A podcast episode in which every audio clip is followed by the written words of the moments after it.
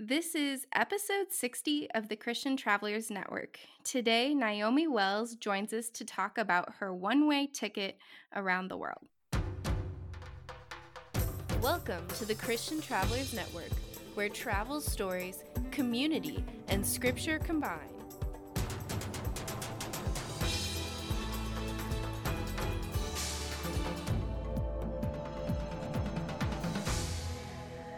Christian travelers, so glad that you are here. Today, Naomi Wells is going to join us and talk about her experience when her and her husband just kind of picked up everything and went. But before we dive into that, I want to talk to you a little bit about our Facebook and Instagram. Uh, those are some places that you can join us in conversation, but then you can also head to our website, ChristianTravelers.net. There you'll find other podcasts and faith and travel resources. But without further ado, Naomi is a layperson who belongs to the Apostolic Churches of Australia and New Zealand. In August 2019, she packed up her life, booked a one way ticket for herself and her husband Jesse, and set off to Europe and Central Asia with only a thousand New Zealand dollars or 600 USD. No real plan, the blessings of her church, and a desire to change hearts within and outside of the modern church. Hi, Naomi. How's it going? Hi, Sarah. Thanks for having me. It's going well. How are you? I am doing well. So, tell us a little bit about yourself. Cool. So, um, my name's Naomi, obviously. Uh, I'm married to Jesse. We've been married for three years now, uh, and we both live in New Zealand. We spent about the last 18 months traveling, with nine months of that being full time. Um, I'm a communications student. I study library and information studies, journalism, public relations, and local government. And I'm aiming for a uh, doctorate in theology soon, in mm. about seven years. So in seven years, I'll graduate. And um, yeah, that's that's kind of what I aspire to is getting a doctorate in uh, theology and helping build bridges between the secular world and the Christian world. That's amazing. So will that make you a pastor then? Uh, I'm not sure if it will make me a pastor. God is still showing me what He will want me to do with that, but it will make me a doctor, I guess. Not a uh-huh. real doctor, but a you know fake doctor, I guess. God, well, I mean, you put in the time and the work, so that's that's amazing. Um, I have my bachelor's in theology, so. Oh, nice. Yeah. So, packing up your life for 19 months, I think for a lot of people, or 18 months, sounds like a kind of a dramatic change. What inspired that? Um, lots of little things. We've never really had a God moment, as a lot of people describe it. You know, we didn't have Oprah's sort of aha moment, um, but a lot of little signs pointed us to start traveling even long before we were married. Um, I've always had a desire to travel and travel to the places where people don't go. And after I met Jesse, um, we kind of felt a strong desire to travel to Eastern Europe and sort of the places where the church lives a lot but is not so much active, um, where religion is a part of life, not so much a relationship with Christ. And over the space of our marriage, um, we've just had little signs pointing us towards where we should go. We host couch surfers, um, and they've through our conversations with us, given us tips on where we should go and what we should do, and many of them are non religious. Uh, most of our couch surfers have been atheists or ex Christians who've walked away, and they've found talking to us about theology a really good thing. So that sort of desire within us came from hearing from other people that we should travel on a missions trip um, not just traveling for the sake of getting the Instagram and eating all the pierogi until we explode. So, you know, it wasn't a big moment, but um, for us too, the biggest thing that sort of inspired us to travel was a desire that we have to change the world one person at a time. When you said that you wanted to do missions, it sounds like you have a heart for just kind of those that don't know Christ. Did you choose to do this trip through an organization or was it just kind of spirit led? It was very much spirit led. We talked with our pastors and our small group about going with an organization versus not going with an organization. And at the end of the day, the decision was made that going independently would be best. Um, this also has to do with the fact that we are not just focused on those who have not heard the gospel before, but our whole sense in terms of what I look at when I look at the PR of the church is that the church struggles to gain new people because we struggle to hold the people that we have. Um, so for us, we wanted to do a lot of things that would involve getting right up close with people who have left the church, who have been hurt by the church. And a lot of organizations just don't allow the freedom for that. You know, it's a lot of evangelizing and we're both more shepherding teaching types. So we wanted to get down and go and, and get in with the gay community in Eastern Europe and go, what led you away from the church? And get in with the people who have left and become atheists in Germany and France and go, what has made you decide that the church is not worth being a part of your life anymore.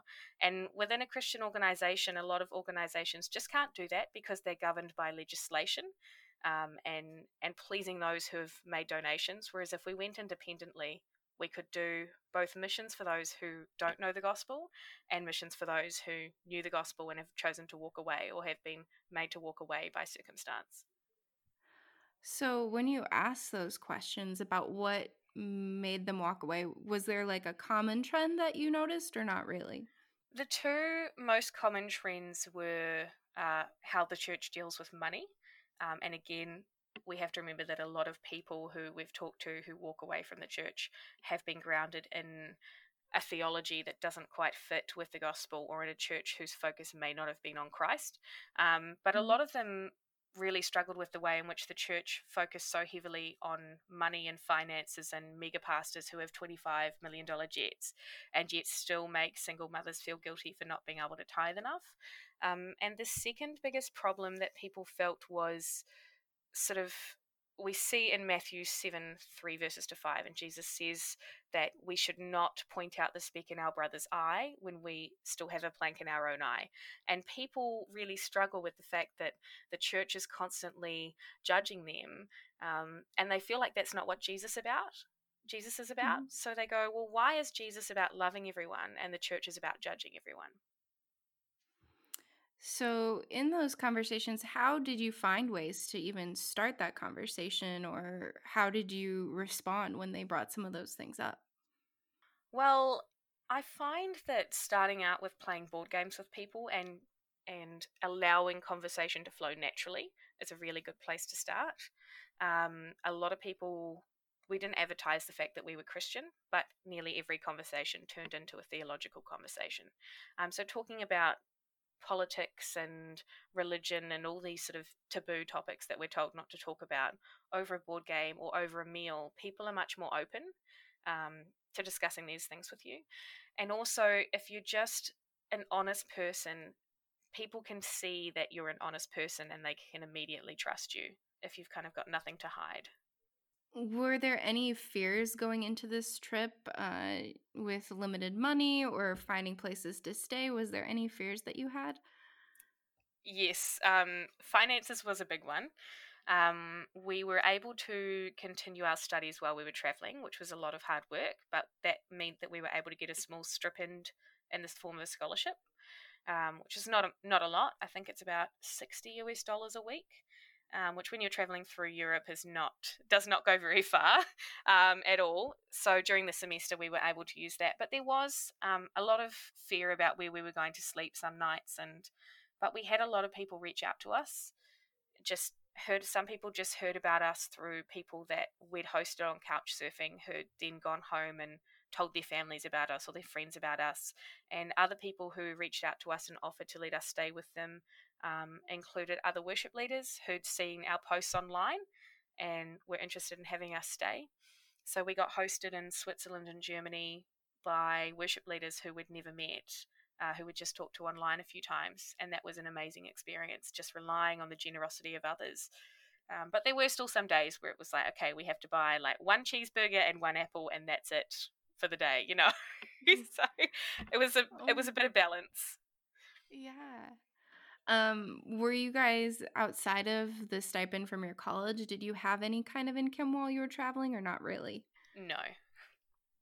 So, where did God kind of take you on your journey? Where did you all end up going? Our original plan when we left Australia our original plan was to go to Georgia, uh, Georgia the country, not Georgia the state, just because I'm aware a lot of your listeners will be American. Um, yeah.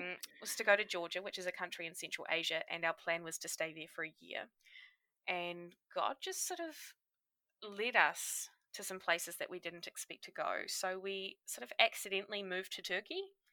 Um, which is you know strange when you say it in a sentence but yeah we accidentally moved to turkey um, and we had some amazing opportunities to visit places we never thought we'd be able to visit how, um, how did you accidentally move to turkey?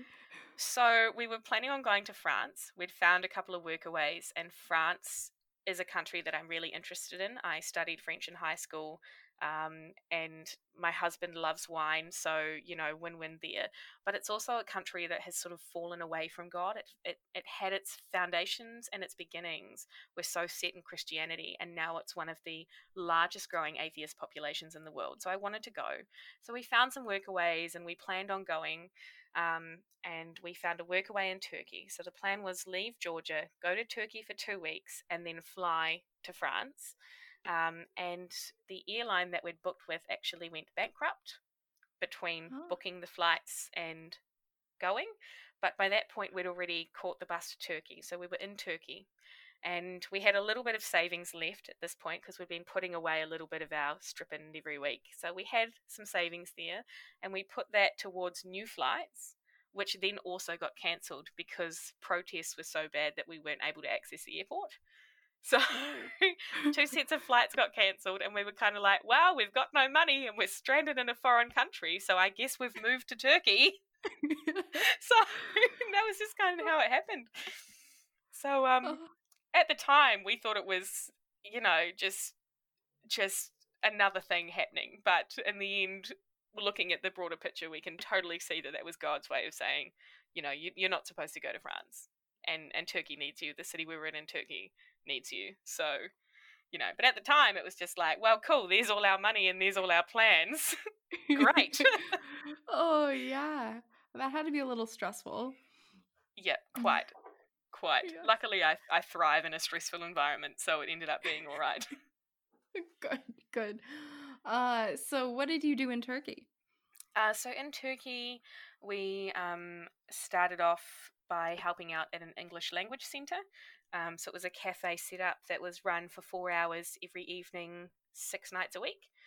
Um, it was mostly aimed at university students, but the idea was that they'd come in and you would only speak English. Um, you'd have some coffee, you'd play some board, board games, talk with your mates. Every now and again, would run some like educational games, but it was aimed at adults, so it was mostly board games and talking in order to help them develop their English language skills and comprehension skills. Um, so we did that for a little bit, and then obviously after we didn't end up leaving Turkey, we found a apartment with an Iranian friend of ours that we'd met along the way, and we just sort of went, okay, we're going to take every opportunity we can to see what people think about Christianity, and we had no no intention of converting anyone from Islam. Turkey is a ninety eight point eight percent Islamic country. Um, mm no intention of converting anyone, but we thought we will try and build some bridges here and just let people know of what they believe about Christianity and especially Western Christianity is is wrong. Um, so mm-hmm. yeah, we just sort of had a at that point we kept volunteering at the cafe, but everyone knew that our door was always open, and we just sort of entertained guests full time, I guess you could say. so, well, that's really cool. And so, how long did you stay in Turkey? So we ended up staying in Turkey for about two and a half months. Um, mm-hmm. And then just before COVID 19 sort of happened, a lot of things just sort of happened in rapid succession that led us to go, we need to come home uh, back to New Zealand, which is a country we hadn't been in for a couple of years by that point. Um, mm-hmm. So yeah, we we came back to New Zealand, and then as we were heading back to New Zealand, COVID happened, and we were like, cool, thanks, God, much appreciated. oh, goodness. So that's only a couple of months. What were some of the other things, places that you visited during those 18 months? Um, so we spent a lot of time in Western Australia. And then after Western Australia, we went to Poland for a little while, which was really, really nice. Poland has completely and utterly stolen my heart. Um, we went to Latvia to catch up with some friends that had stayed with us in Australia that we'd met then. Um, we also travelled a lot around Germany. a lot around Germany. I think we spent about three months in Germany overall, just in different times. Um, which a beautiful country. Germany is a beautiful place. Very, very friendly people as well. Do you have any special stories of like any people that you encountered or friendships you made? We made a lot of friends. I think because the entire sort of vision of this trip was meeting people and talking to people to find out sort of what needed to change and and what their visions of the church and Christianity were that we've made so many friends and so many friends that we still talk to. Um, we've made friends from Egypt, uh, Georgia, friends from Singapore. Um, but one of my favorite memories, I think, that sort of ties up our entire trip together was uh, in Tbilisi, which is the capital city of Georgia. And there was a craft beer bar that was closing down. And for one night only, for all the expats, it had half price off all their beer and food. So we knew everyone was going to be down there. So we went down and everyone had had a few drinks, and I was just sitting at the table sipping on my ginger beer, you know, because by the mm-hmm. time everyone else is drinking, they can't see what you're drinking, you know. So I'm sitting there drinking my ginger beer, and my husband's drinking his lemonade, and we've got it around the table. We've got 17 people from 14 different countries, nine different religious faiths, talking about God and Jesus and what needs to change and what they feel in certain situations. And then onto the radio comes Zach Williams' Chainbreaker. And the people at the bar didn't realize that it was a Christian song. So we all start singing a worship song with these people who have no idea that it's a worship song mm-hmm. in English in Georgia, just with a bunch of random people from different countries and different faiths. And it was it was amazing. It was the most euphoric experience just being surrounded by people and a familiar song and just having them sing these words that they didn't qu- they didn't quite understand. I explained afterwards, but just mm-hmm. a song they all felt was so peaceful and so right for them in the, in their stage of life. It was just an amazing experience. Oh, that's so cool. Music is so impactful. It really is. Really is.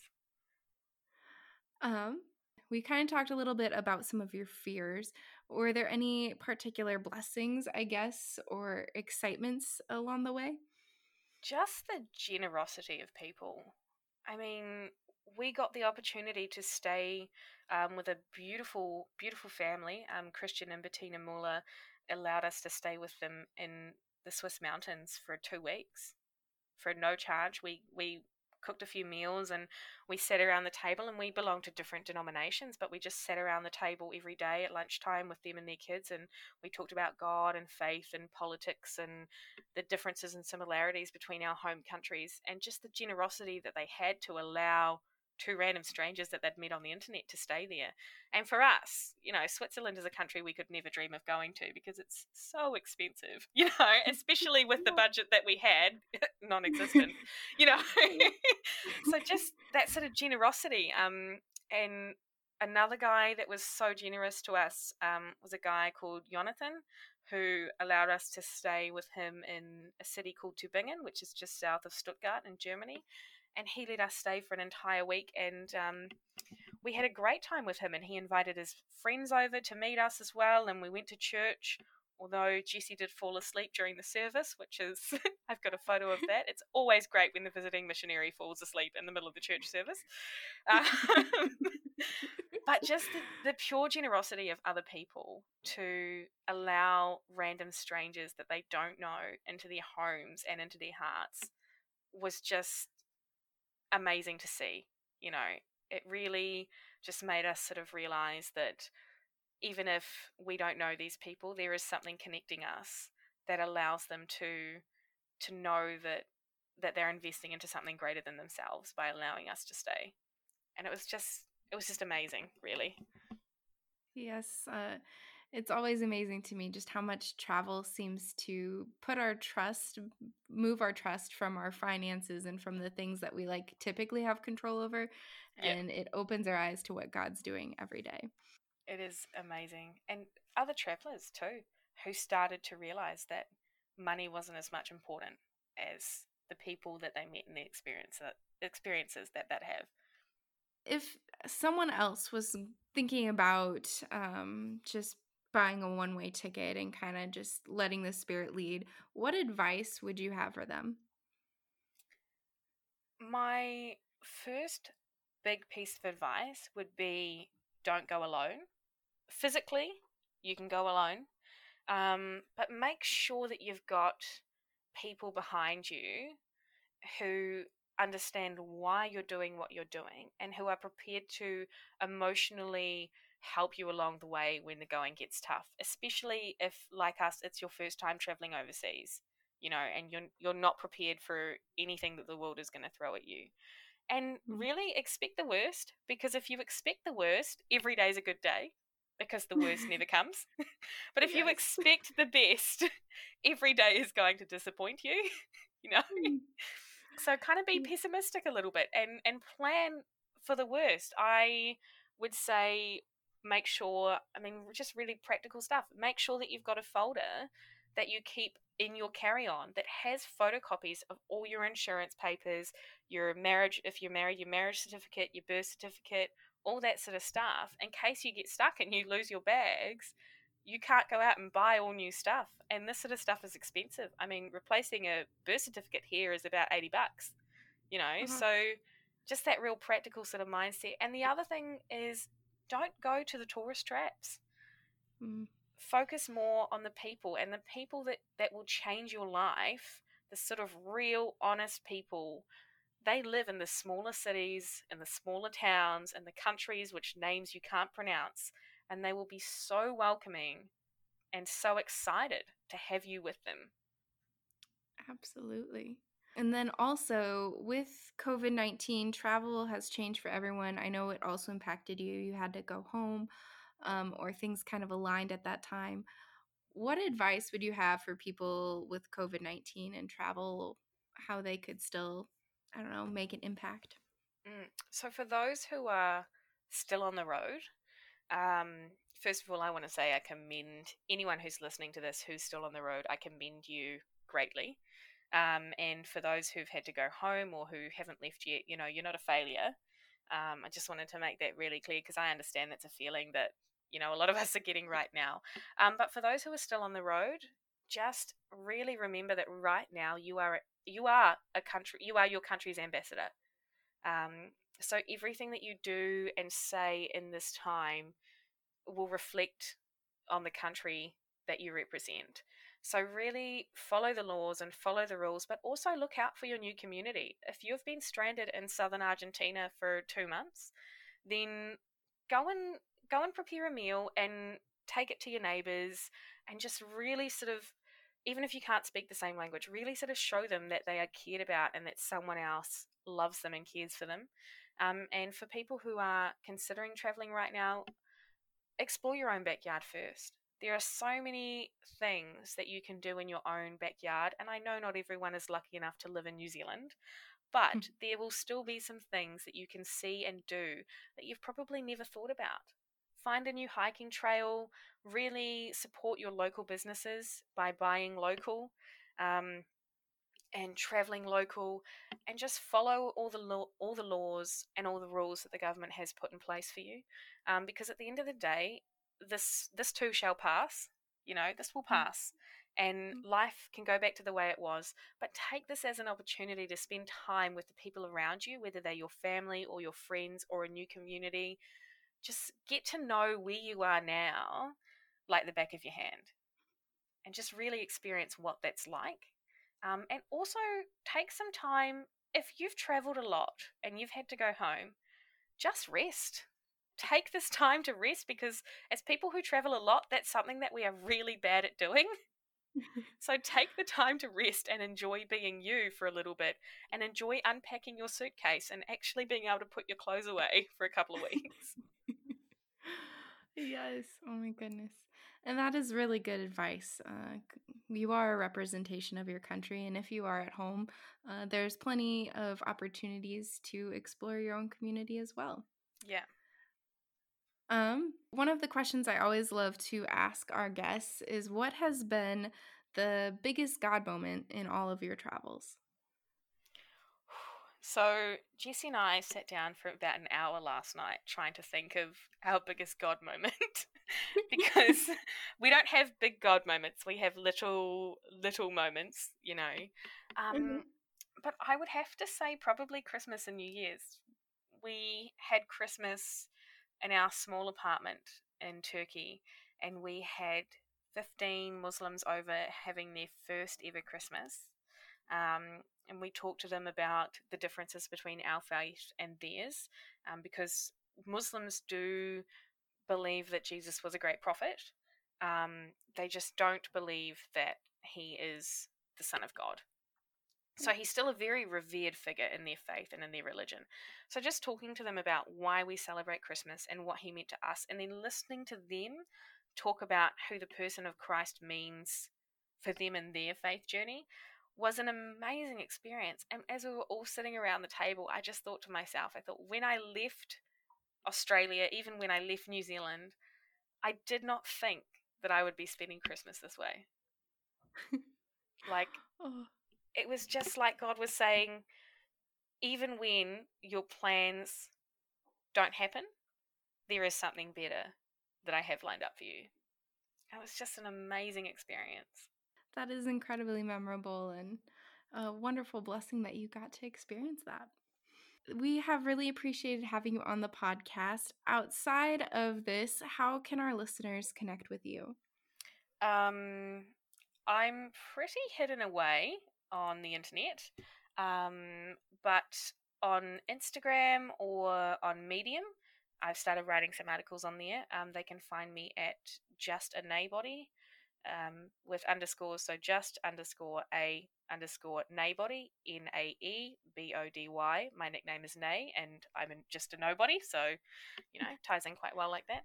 Um, but yeah, and and if you're interested in in just sort of getting involved with a Christian community, um, look no further than your back back step as well. There will be a lot of churches in your area. For every unreached people group, there's a thousand churches, so you'll find one. Um, but really, if you want to find out more about how you can travel and go on missions as well, I would highly recommend. Um, if you're into medicine or anything like that, looking at an organization such as Mercy Ships or doing a YWAM or something similar, if you're wanting to travel uh, and and and sort of go on a guided missions trip your first time, that's something I would really recommend, something that has theological study as well as a practical component to it.